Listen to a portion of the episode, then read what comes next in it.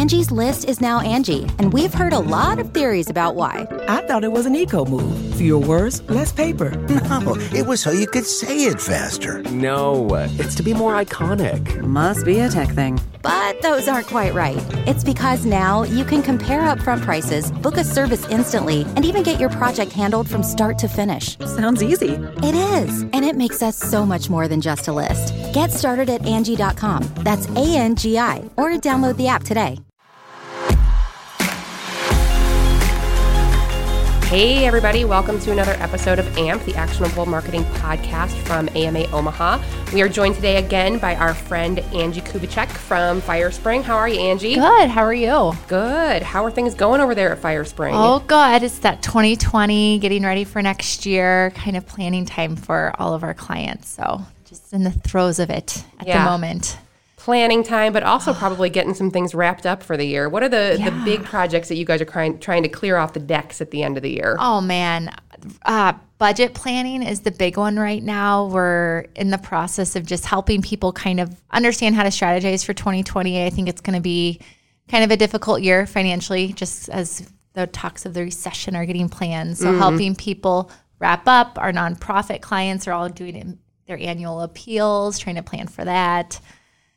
Just all the things. And then with our um, own internal projects, we have the Do More Good movement that we're still really getting behind right now. Tell me what that's about. That sounds cool. Oh, the Do More Good movement is the brainchild of Graham Pansing Brooks, who's a dear friend of our CEO and founder, uh, Jay Wilkinson. And it's about helping companies to find their purpose and to stand for something more than profit. And so we had our first conference in May of last of this year.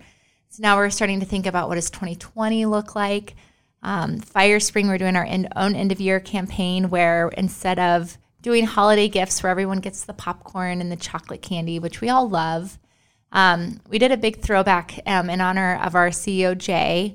Um, a handful of years ago, when his mom passed away, he gave the employees at Firespring 20 bucks to go spend a moment with someone they care about or to do something good for the day. I love that. And so um, through that, he has um, continued this path of like, be kind, love one another. It's not weird to say you love your colleagues. Like, we are a family. We spend more time with them than we do our own families.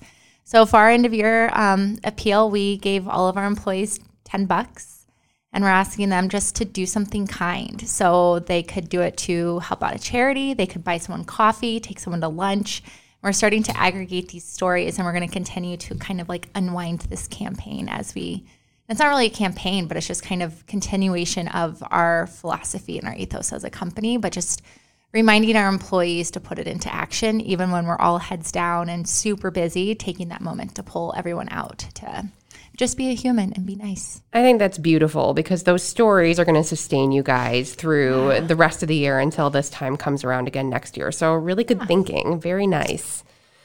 So, yeah, 2020 is big on your brain these oh, days. yes. I know 2020 is big on my brain, and I'm sure that any marketers out there who are doing their planning for next year, whether it's for clients or for their own department in house, we are all thinking about the next year budget and the next year projects. So, just from your perspective as a chief marketing officer, you work with so many clients, you have insights into so many different ways of doing business. What Right. do marketers really need to be thinking about for 2020? What are some of the things that are going to pop onto their radar that maybe haven't been there?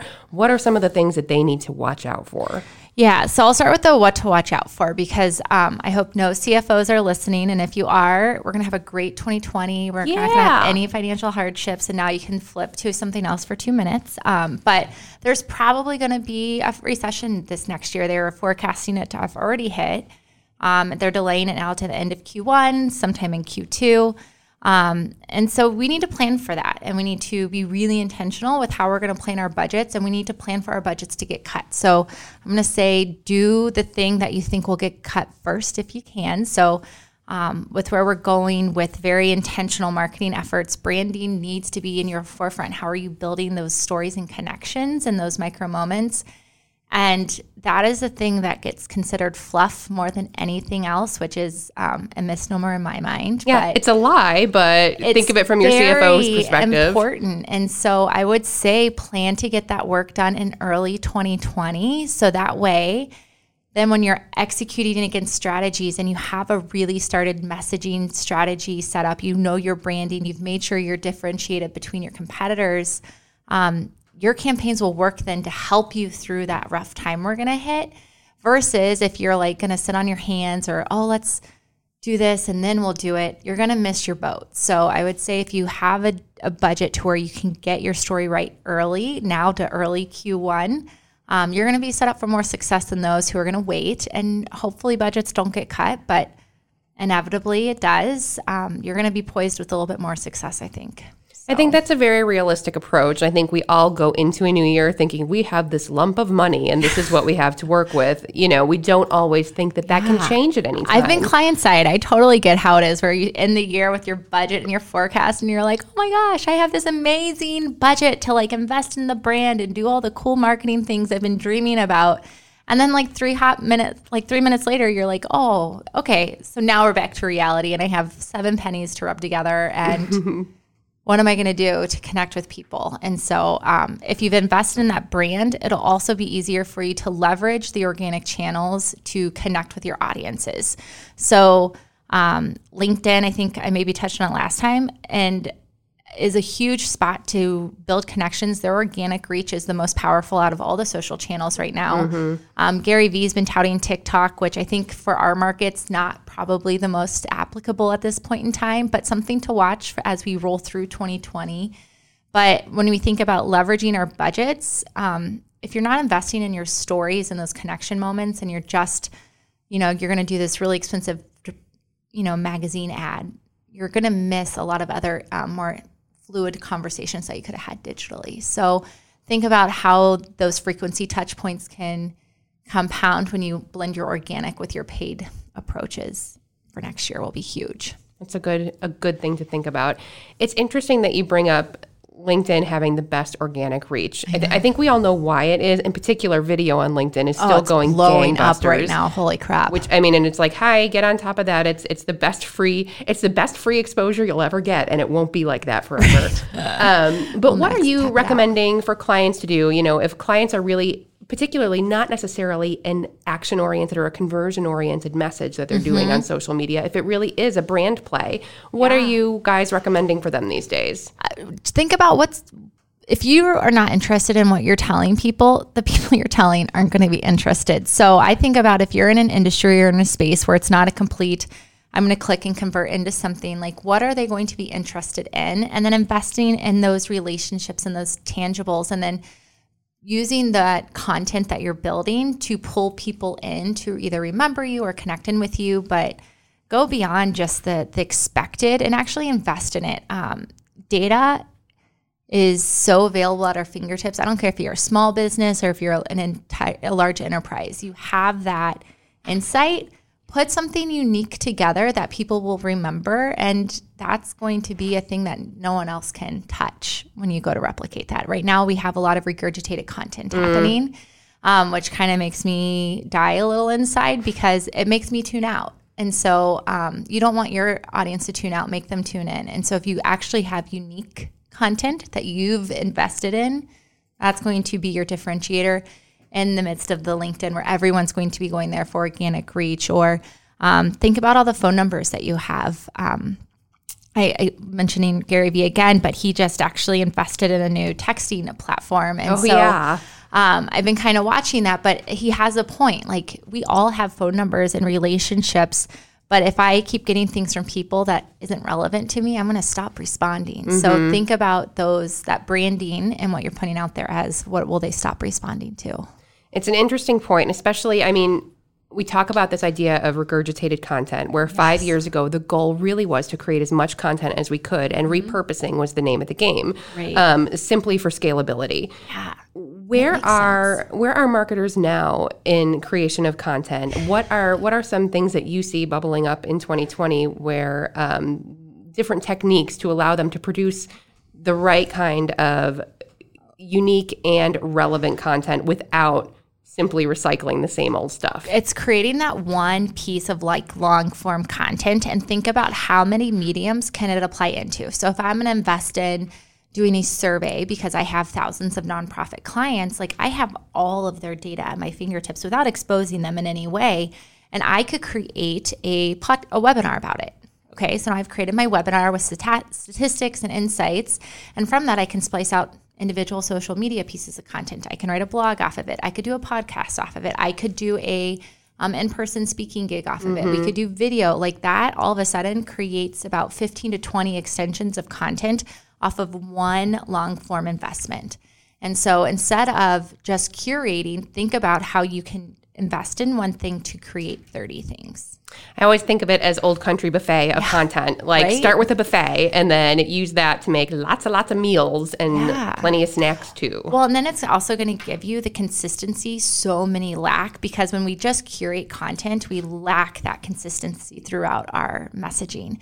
And so if you're running off of one long form thing that is supporting whatever you're trying to get people to buy into, whether a, a service or um, a product or whatever it is, now you're just reinforcing that message over and over and mm-hmm. over again and I'm pulling them back to the same reinforcing talking points. And so that also makes it a lot easier to scale to something. Yeah. Why do you think, um, even from a process perspective and from a content quality perspective, why do marketers need to start paying attention to micro content? Oh man, micro content, it's all about the era of personalization. We have this data at our fingertips, people are expecting it.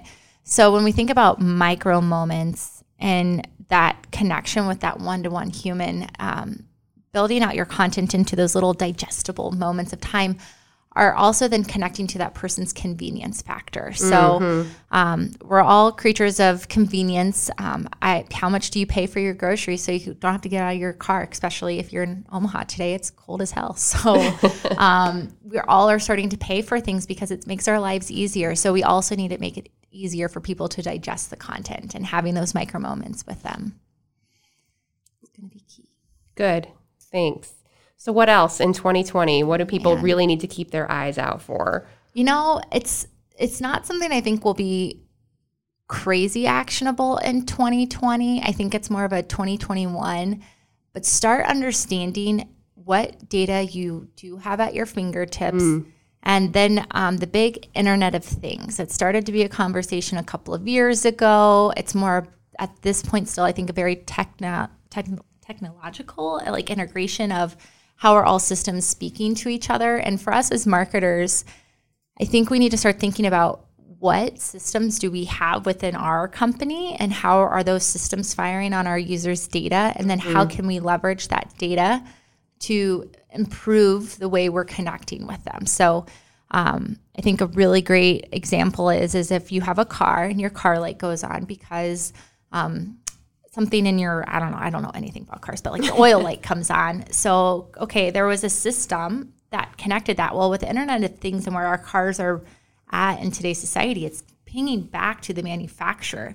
So then the manufacturer could actually send me a text message being like, "Oh, it's time to get your oil changed, or you need this fixed. Here's your coupon." Well, within that example, now they've personalized, given me an offer, tailored it to the experience I'm having, but that they can also use it to improve their product. And so then there's this like weird level of listening that's happening at a very passive level for consumers. And so that's a very like enterprise solution. I don't think a ton of people are like, oh yeah, let me go just work on my car company with that. But as you think about scaling to automations and personalizations, mm-hmm. and if you're a small business in Omaha, think about what services are you providing and what technologies are your consumers using and how can you tap into that? So if you know your consumers are wearing wearables if you're they're using in-home devices like a alexa or the google home those are all connecting into the internet of things. And so we need to be watching and just listening as marketers on how we're going to get access to those connections because consumers are starting to just passively expect it to happen and so even though we're not enterprise or not everyone in Omaha is enterprise, there's still that expectation from consumers, big or small, that you're going to be able to roll with where they're going in their lives. You're absolutely right. And it, whether or not you're a small business, medium sized business, or large scale enterprise, yeah. the um, the expectation of the consumer does not change. No. Um, and we're getting more access to yes. you know IoT marketing channels. I mean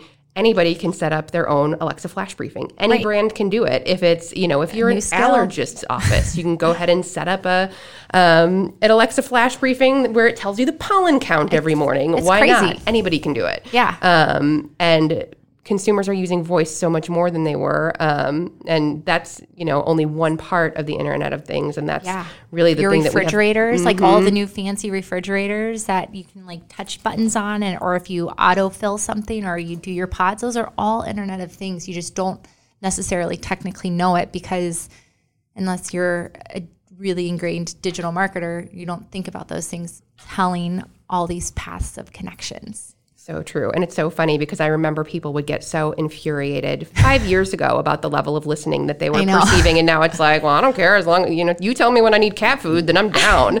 I think about the um, give the giver. Remember the book The Giver I had to read as a kid, and I just remember as a kid being like, "Who? How did they even get these talking devices in these people's homes? Like, who would allow this to happen? Where messages can just yell at people now, and everyone stops and listens. And then as my phone goes off because there's like a tornado warning, or because my Alexa Home goes off because there was."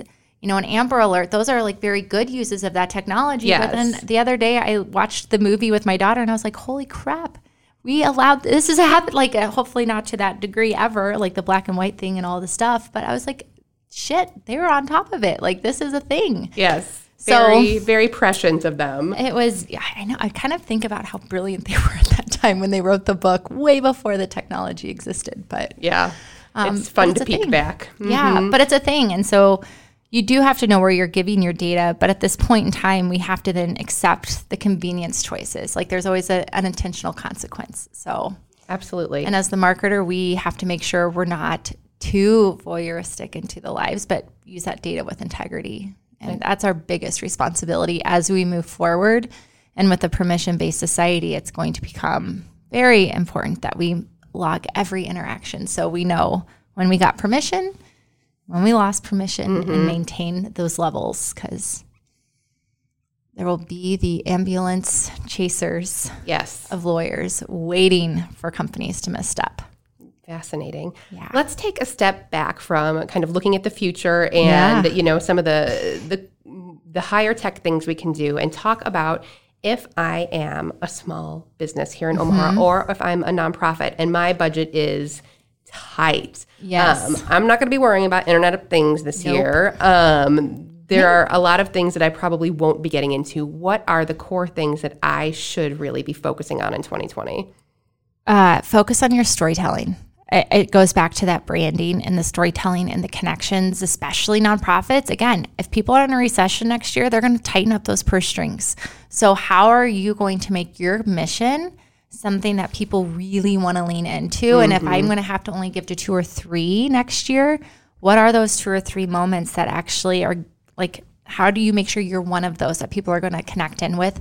And I think um, the biggest thing we always tout with our clients at Firespring is that appreciation, like strategy, is going to be your biggest ROI driver for you. Um, I don't want it to seem like it's fake or not um, genuine, but people don't get the same level of gratitude today that they once did. And so it kind of goes back to even our campaign about just being nice. Right. Like the fact that there are like now there's State Farms doing a be nice campaign or give back. Like everyone's doing the feel good stuff right now, but having that one to one like I appreciate you, thank you for supporting us. This mattered, this makes a difference, like showing that and then using your runway between events or asks to show someone, hey, because of you, we were able to do this is mm-hmm. going to absolutely help you stand out in this next year. And then if you have your storytelling right, you know what your key messages are going to be. You'll be consistent and you will make sure that you're connecting in, but then make sure you look at your data. What are your opt out rates? What are your open rates? What are your um, what are the responses you're getting? And if you're seeing those numbers start to decline, instead of spending more dollars on a message that's declining, like reinvent it, like get fresh and invest your time in making sure that you're listening and responding. That's the biggest thing people can do in this next year. That's really good advice. Um, now, let's talk a little bit about what you guys have going on. One of the things that's great about Firespring is that you always have good webinars, lunch and learns, things yeah. like that to really continue the, you know, professional development of Nebraska marketers, which I appreciate. I'm all about professional development. So anything particular, um, and it doesn't have to be anything coming up super soon. But I know that you have the the big conference will be coming up in May. No, we actually pushed it back to October Um, Oh, this next year. So we have like, gave ourselves a little bit more runway um, with the Do More Good movement, but um, we are going to have a couple of like one day events, but probably in other markets to pull them in. Um, but we're constantly doing webinars. So we have, if you go to firespring.com slash webinars, we have a social media 101, 102, how to reinvent yourself as a thought leader, how to um, blog, building landing pages. Again, when we talk about things that are going to be important, like does your website set you up for success? And, and do you have dedicated landing pages that you're sending people to? Are they do they have the navigation stripped out? Do they have basic functionality? Um, so we have webinars about how to do that, how to do SEO. So um, a lot of it is investing in yourselves so you can do the thing. But um, today I just gave a webinar and the six tools I use to manage my time so I'm more efficient. Like basic Oh, I need that.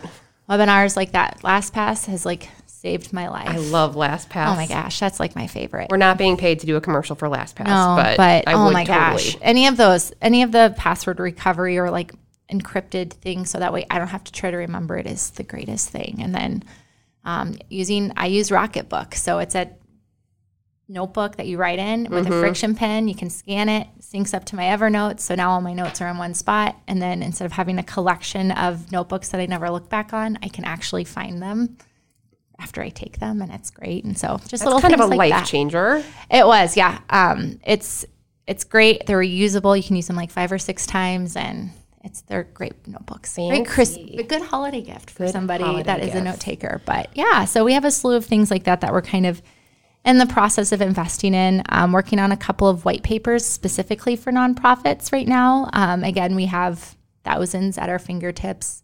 So just trying to see what challenges they're having and how can we mine that information so we can help like a a category improve. So mm-hmm. give them some insights that others are having. Very good. And then the WGA, the whole ADA compliance and getting websites accessible is a huge initiative of ours right now. Just understanding that, what are the baseline minimums?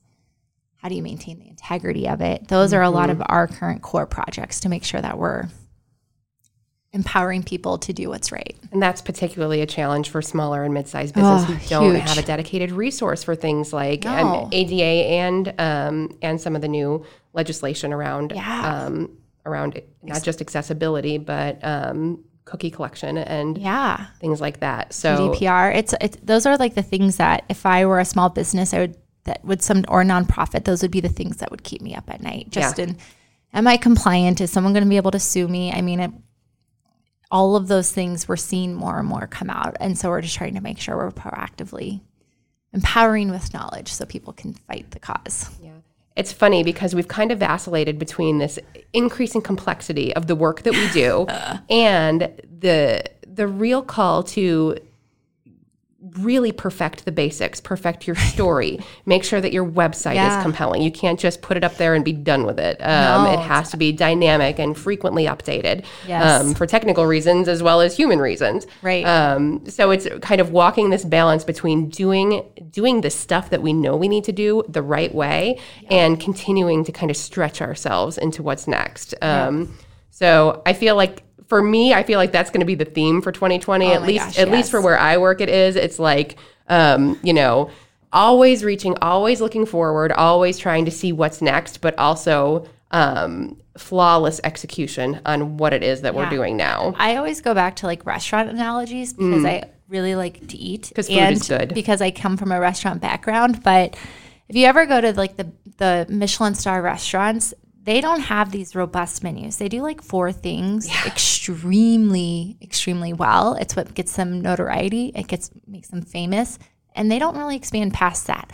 Every now and then they'll flip out a menu item. They'll do something new for a season, but they stick to their core.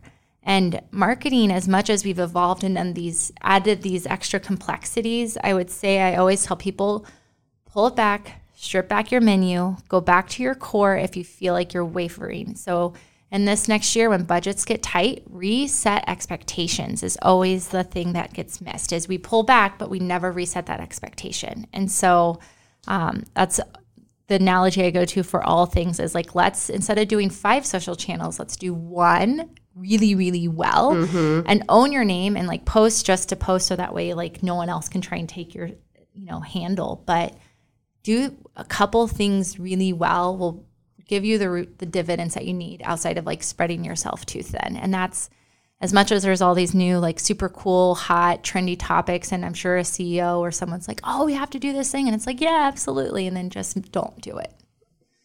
Very true, and a really good way to bring it back around. So, I would like to thank Angie Kubicek, uh, CMO of Firespring, for joining us today on me. AMP, of course. And I'd like to thank our friends at Parkville Media for hooking us up with some Yes. super duper webca- webcast product or podcast production. See, I don't even know my channels anymore; it's getting so It's complex. a cast. It's whatever. Indeed. um, that's all for AMP today. Thanks everybody for listening, and have an awesome freezing day. a Parkville Media Production.